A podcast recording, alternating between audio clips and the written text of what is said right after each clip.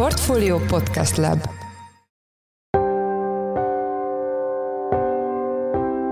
Mindenkit üdvözlünk, sziasztok! Ez a Checklist a Portfolio podcastje április 26-án szerdán. Az első részben arról lesz szó, hogy miközben eddig főként csak plegyka szinten beszéltünk arról, hogy a magyar kormány kiszorítaná a külföldi kiskereskedelmi láncokat a piacról, a héten ez a téma szóba került az Európai Parlament egyik bizottságában is, amely ezzel új szintre emelte ezt a kérdést. Minden egyes kormányzati intézkedésnél, ami a kiskereskedelmi szektort érintette, az ágazatból, de az ágazaton kívülről is, akár politikai körökből, civil civil szervezetek részéről lehetett hallani azt, hogy uh, na most már ez az első lépés, hogy ellehetetlenítsenek egy külföldi szereplőt. Viszont mindez idáig ez nem történt meg, és nagyjából nyereségesen tudtak működni ezek a külföldi szereplők Magyarországon. Azonban a hónap elején már német sajtócikkek jelentek meg arról, hogy a német vállalatok ellenséges közegnek érzik már Magyarországot. Vendégünk Szabó Dániel, a portfólió uniós ügyekkel foglalkozó elemzője. A második részben a februári kereseti és bérstatisztikákkal foglalkozunk, amelyet ma tett közzé a KSH. Ennek érdekessége, hogy a 2022-es fegyverpénz bázis hatása miatt most erősen lassult a növekedés, ettől a hatástól megtisztítva ugyan látszik, hogy nem tört meg a lendület, de erőteljes reálbércsökkenés rontja továbbra is a magyarok életszínvonalát. Erről Hornyák Józsefet, lapunk makroelemzőjét kérdezzük. Én Szász Péter vagyok, a Portfolio Podcast Lab szerkesztője, ez pedig a checklist április 26-án.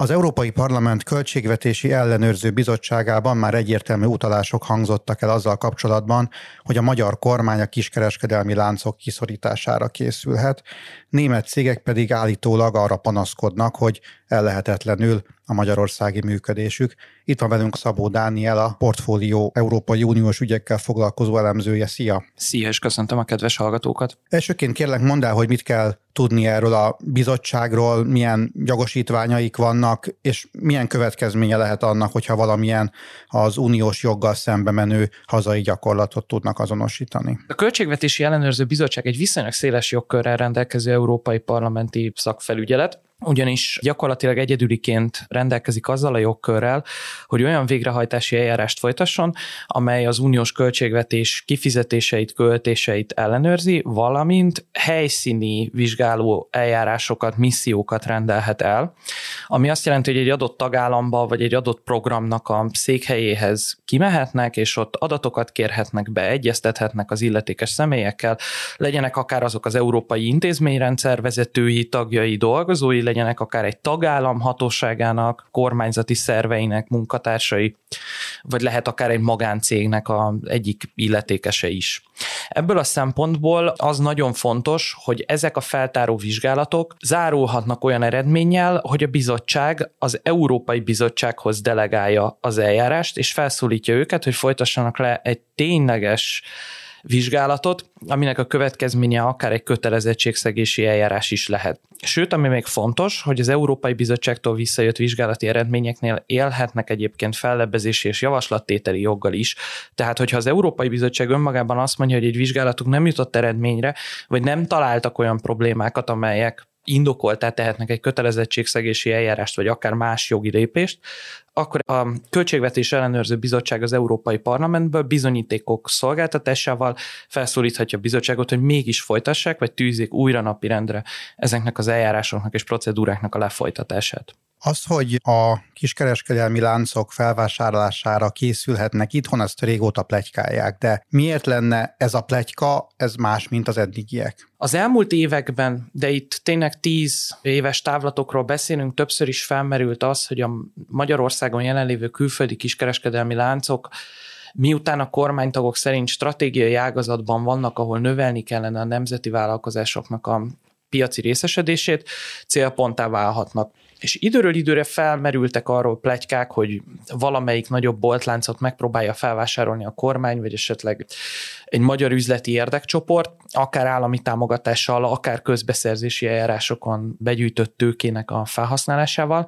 Viszont igazán konkrét lépések ebben nem történtek. Tehát minden egyes kormányzati intézkedésnél, ami a kiskereskedelmi szektort érintette, az ágazatból, de az ágazaton kívülről is, akár politikai körökből, civil szervezetek részéről lehetett hallani, azt, hogy uh, na most már ez az első lépés, hogy ellehetetlenítsenek egy külföldi szereplőt. Viszont mindez idáig ez nem történt meg, és nagyjából nyereségesen tudtak működni ezek a külföldi szereplők Magyarországon.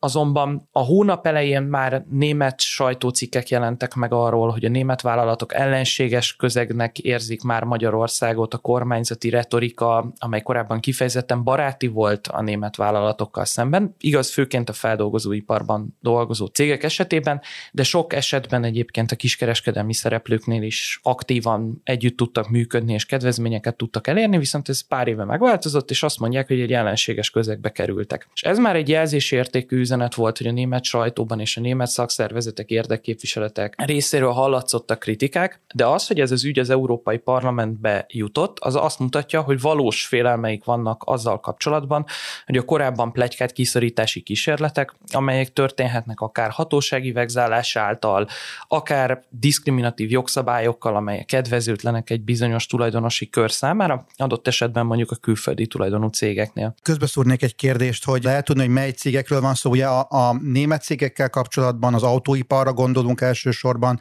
és velük kapcsolatban azért az itkán merül fel, hogy, hogy ne éreznék magukat jól a magyar környezetben. Főként a kiskereskedelmi szektorban jelenlévő láncok, ezek főként a diszkontok, tehát ami a Magyarországon ilyen vallásos rajongással övezett Aldi, Lidl, Penny Market, Spár, azok, amik szóba kerülhetnek, viszont azt nem tudjuk pontosan, hogy mely német cégek tettek panaszt mind az Európai Bizottság Költségvetési Ellenőrzési Bizottságánál, mind az Európai Bizottságnál, ugyanis ott is zajlik már egy előzetes értékelő eljárás. Tehát itt pontos választ nem tudunk adni, viszont olyan hírek már szivárogtak ki a német sajtó beszámolók után is, hogy egyes magyar, német tulajdonú élelmiszerláncokra akár árajánlat is érkezett a kormányzati körökből, de hogy ezeket nem lehetett komolyan venni, és ezt nem tudjuk most sem, hogy az Európai Bizottsághoz és a parlamenthez kik fordultak, ugyanis az a része a tegnapi meghallgatásnak, ahol szó esett az őket érő általuk sérelmezett kormányzati lépésekről nem volt a nyilvános részen egyetlen egy szereplő sem, hanem csak a zárt ülésen voltak hajlandóak megszólalni. Itt tudjuk, hogy volt egy kis kereskedelmi láncnak a vezetője, mert ezt magán a ülésen is említették, hogy lesz ilyen, valamint utólag is kiderült más sajtóértesülésekből, de nem tudni pontosan, hogy kiről van szó. És itt azt hangsúlyozták már előtte is európai parlamenti képviselők, mind magyarok, mind külföldiek, hogy a retorziótól tartva nem vállalták a nyilvános szereplést. Ha jól értem, akkor jelenleg ez az ügy egy, hogy is mondjam, politikai vita stádiumában van éppen. Akkor ezzel kapcsolatban az a kérdés, hogy hatással lehet-e ez a jogállamisági agályok miatt visszatartott uniós pénzekre, vagy ez a két dolog most teljesen más, és nem is érdemes összekötni őket? Ez egy bonyolult kérdés, mert az európai intézményrendszeren belül azért a Költségvetési Ellenőrző Bizottság bármennyire is az Európai Parlamentnek csonka jogkörei vannak, egy külön szereplő, akinek a vizsgálatai jellemzően jelzési értékűek és erős kapcsolatban vannak az Európai Bizottsággal, ami ugye az Unió végrehajtó testülete. Tehát azt azért nem lehet mondani, hogy ez egy politikai térben mozgó kérdés, még úgy is, hogy az európai parlamenti képviselők jellemzően politikai szereplők. Azonban az a tegnapi ülésen kiderült, hogy az Európai Bizottság is folytat egy előzetes értékelési eljárást, ahol vizsgálják a versenyszabályok, és a belső piacsal kapcsolatos szabályozás érvényesülését. Tehát itt azért van egy szakmai eljárás is, és maga az alapeljárás is, bármennyire is politikusok csinálják szakmai azt ugyanakkor nem lehet mondani, hogy az ügy önmagában hatással lehet a jogállamisági aggályok, valamint a költségvetésbe beépített horizontális feljogosító tételekkel kapcsolatos problémák miatt a visszatartott uniós kohéziós és helyreállítási kifizetésekre. Viszont a politikai síkon ez egy nagyon rossz üzenet, hogyha elindul egy ilyen eljárás, bármennyire is hosszadalmas. Többször beszéltünk már itt a checklistben is arról, hogy az Európai Bizottságnál egy-egy vizsgálat akár évekig, hónapokig is eltarthat annyira összetett, és rengeteg egyeztetési kör van a brüsszeli szervek és a magyar kormány, valamint esetleg a magyar hatóságok között, hogy megvitassák ezeket a problémákat, és eleinte próbálnak egy kompromisszumos megoldást találni. Ugyanakkor, ha egy ilyen eljárás valóban elindul, ami akár viszonylag gyorsan is megtörténhet a következő hónapokban, akkor annak nagyon rossz a vetülete, hogy miközben a magyar jogállamisági rendszert, amiben egyébként legtöbbet az igazságügyi reformokról és az Erasmus ügyről beszélünk, ugye valójában itt a közbeszerzési eljárásokra kiterjedően is kértek változtatásokat a magyar kormánytól, ami egy ilyen gyakori vád az Európai Parlament részéről, hogy ezeken az eljárásokon a sikeres pályázók úgy feltőkésítetnek, hogy ebből a pénzből, amit ezeken az eljárásokon keresnek, képesek arra, hogy agresszív felvásárlásokat, kiszorításokat hajtsanak végre Magyarországon. Ez semmiképpen nincsen jó olvasata.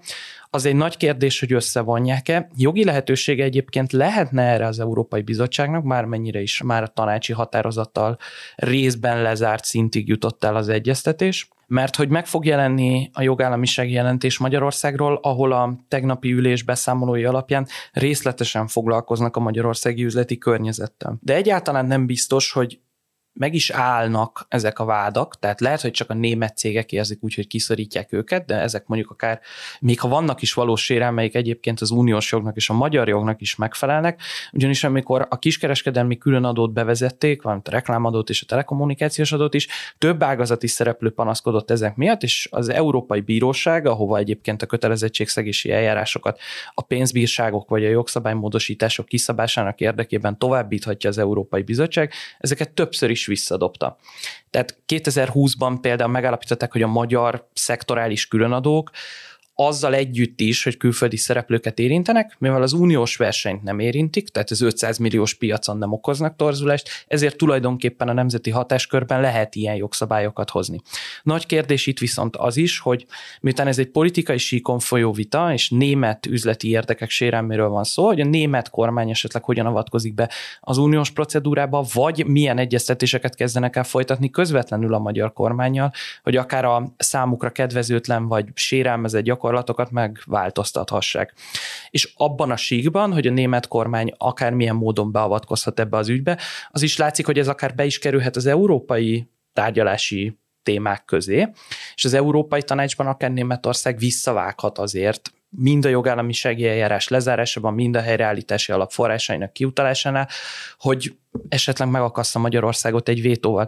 Viszont ezek találgatások, tehát amit tudunk, az az, hogy vannak olyan német cégek, akik sérelmezik a magyar kormány gyakorlatot, és ezt már a brüsszeli szintére vitték, sőt a német sajtó beszámolók alapján valószínűleg ez már eljutott a berlini kormányhoz is. Köszönjük szépen az elmúlt percekben Szabó Dániel lapunk makroelemzője volt a vendégünk. Köszönjük, hogy a rendelkezésünkre álltál. Szia! Sziasztok, köszönöm a lehetőséget. Érdekesen alakult a februári bérstatisztika, ugyanis egy egyszeri tétel bázis hatása miatt gyakorlatilag nem nőttek a keresetek, vagyis alig, amit rég láttunk már Magyarországon. Ha viszont ettől a hatástól megtisztítjuk a számokat, akkor egészen más kép rajzolódik ki, viszont még emellett is zuhant a keresetek reál értéke. Itt van velünk a telefonban Hornyák József, lapunk makroelemzője. Szia! Szerbusz, üdvözlöm a kedves hallgatókat, sziasztok! Az első kérdésem, hogy nyilván, hogy mennyi volt a hivat hivatalos adat, és milyennek az oka, milyen az a hatás, ami, ami ezt eredményezte? Az bruttó átlagkereset az 530 ezer forint fölé emelkedett, nettóban mérve pedig 366 ezer forint volt. Nos igen, nagyon érdekes, hogy mindössze 0,8%-os növekedést mutatott ki a Központi Statisztikai Hivatal. Ez annak az eredménye, hogy tavaly februárban a rendvédelmi dolgozók hat havi bónuszt kaptak, úgynevezett fegyverpénzt, és ez nagyon magas tavaly februári bázist eredményezett, hiszen a KSH akkor is hozzászámolta a bruttó átlagkeresethez ezt a juttatást, ehhez képest pedig ugye kifejezetten szerény mértékű volt az emelkedés. A portfólió megtisztította azonban ezektől az egyszeri hatásoktól a keresetet, és így 16% körüli bruttó átlagbéremelkedés jön ki, ami már jobban illeszkedik az elmúlt időszaknak az adataiba. Ja, a fegyverpénzt azt a közférában dolgozók kapták, tehát ez az, ami most eltérítette a számokat. Hogyha csak a versenyszférát nézzük, akkor mit mutatnak az adatok? Így van, a versenyszférának az adatait, a béreit, azokat nem befolyásolták a fegyverpénznek a hatásai. A cégeknél 17,6%-os volt a bruttó átlagkeresetnek a növekedése. Ez egyébként meghaladja a januári emelkedési ütemet. Ez elmúlt néhány hónapban azt láttuk, hogy 18% feletti növekedésről 17%-ig jött le a bérek emelkedési üteme, és most ez a lefelé tartó trend úgy tűnik, hogy, hogy megtört, és ismét egy kicsit magasabb a béremelkedési ütem. Hogyha pedig megtisztítjuk még ezeket az adatokat a különböző egyszeri juttatásoktól, hiszen azért a versenyszférában is vannak ilyenek, így pedig a rendszeres béreknek a növekedési üteme az azt mutatja, hogy 19%-os volt az emelkedés.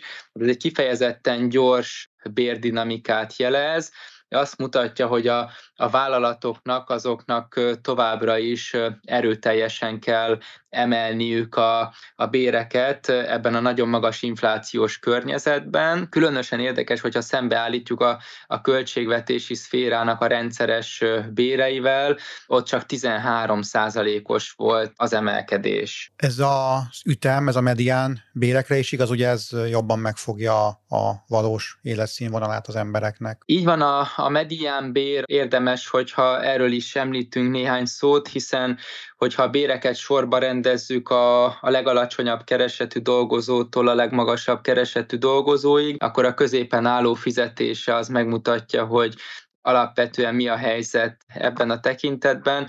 A bruttó medián kereset országos szinten 423 ezer forint volt, ez egy 16,3%-os növekedés az egy évvel korábbihoz képest, a nettó medián az pedig 295 ezer forint volt, tehát látható, hogy itt is egy 16% körüli növekedés van.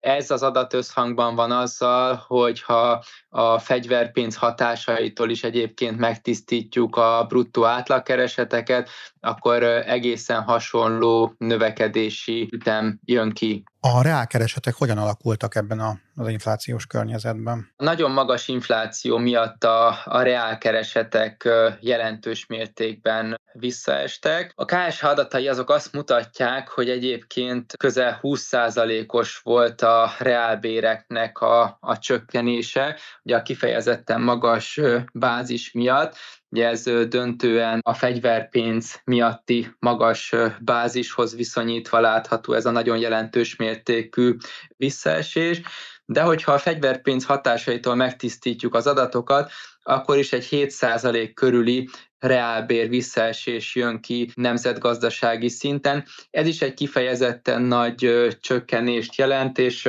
azt mutatja, hogy a, a dolgozóknak az életszínvonala jelentős mértékben visszaesik, ezt tükrözik egyébként a, a kiskereskedelmi forgalmi adatok is, tehát a fogyasztás az rendkívüli mértékű csökkenésen megy keresztül, tehát gyakorlatilag a háztartások azok tényleg a, a saját bőrükön érzik ennek az évtizedek óta nem látott inflációnak a, a negatív hatásait, és hát abszolút évtizedek óta nem látott mértékű visszaesést is láthatunk a, a reálkereseteknek az alakulásában. Ezzel kapcsolatban két kérdésem van. Az egyik, hogy ez a reálkereset csökkenés, ez a sokszor hangoztatott árbér spirált mérsékelheti-e, illetve mi várható 2023 második fél évétől, amikor vélhetően a bázis hatás miatt majd kicsit csökkenni fog, vagy mérséklődni fog az infláció? Tavalyi évnek az egyik nagy témája, története volt az, hogy beindult az árbér spirál Magyarországon, folyamatosan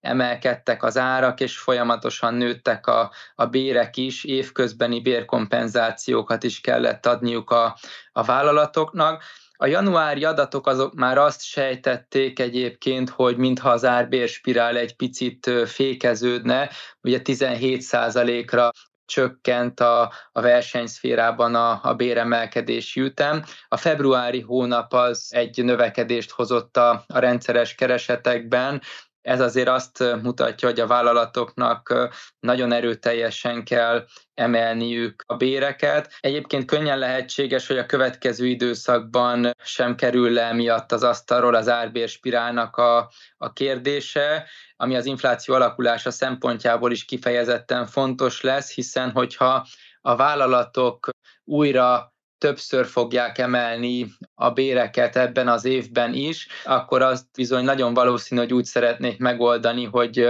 hogy az áraikat is újra megemelik. Abban bízhatunk alapvetően, hogy a következő hónapokban a belső keresletnek a visszaesése az érdemben rontja majd a vállalatoknak az ár meghatározó képességét, és ezzel megtörik az árak és a bérek növekedésének spirális szakasza.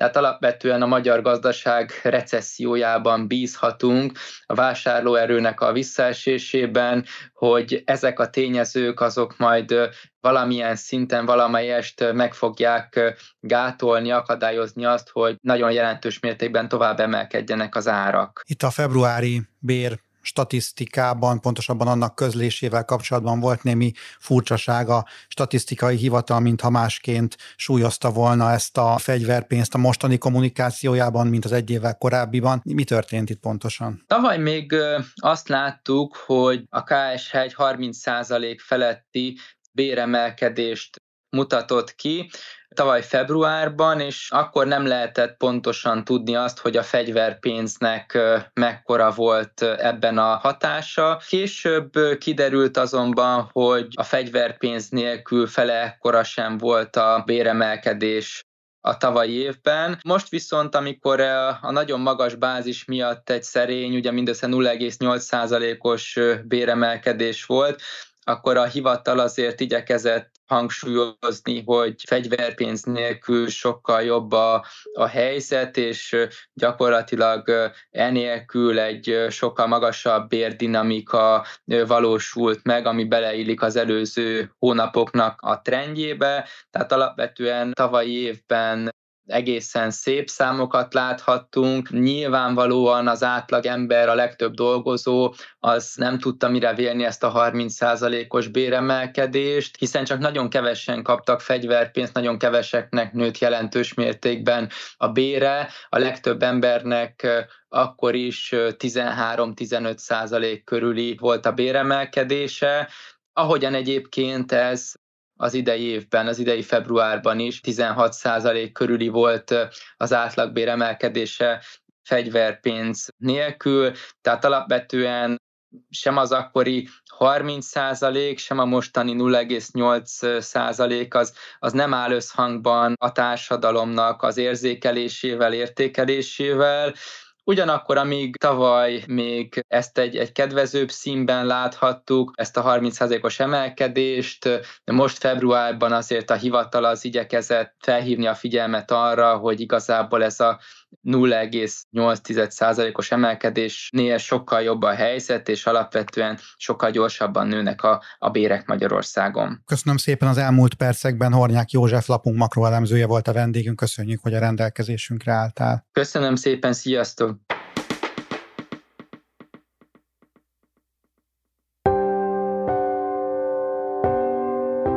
Ez volt már a Checklist, a Portfólió munkanapokon megjelenő podcastje. Ha tetszett a műsor és nem tetted volna, iratkozz fel a Portfólió Checklist podcast csatornára valamelyik nagyobb platformon, például Spotify-on, Apple vagy Google Podcast-en. Ha segítenél nekünk abban, hogy minél több hallgatóhoz eljussunk, értékelj minket azon a platformon, ahol ezt az adást meghallgattad. A mai műsor elkészítésében részt vett gombkötő Emma és Bánhidi Bálint, a szerkesztő pedig én voltam Száz Péter. Új műsorral csütörtök délután 5 óra magasságában jelentkezünk, addig is minden jót, sziasztok! Reklám következik.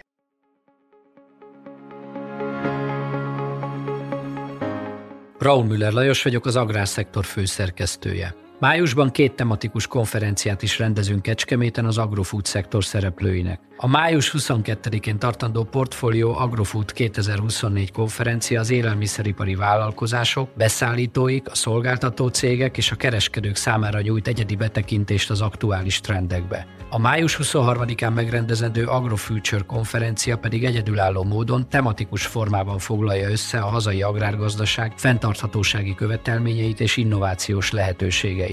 Jöjjön elő is, részletek és jegyek a portfolio.hu per rendezvények oldalon.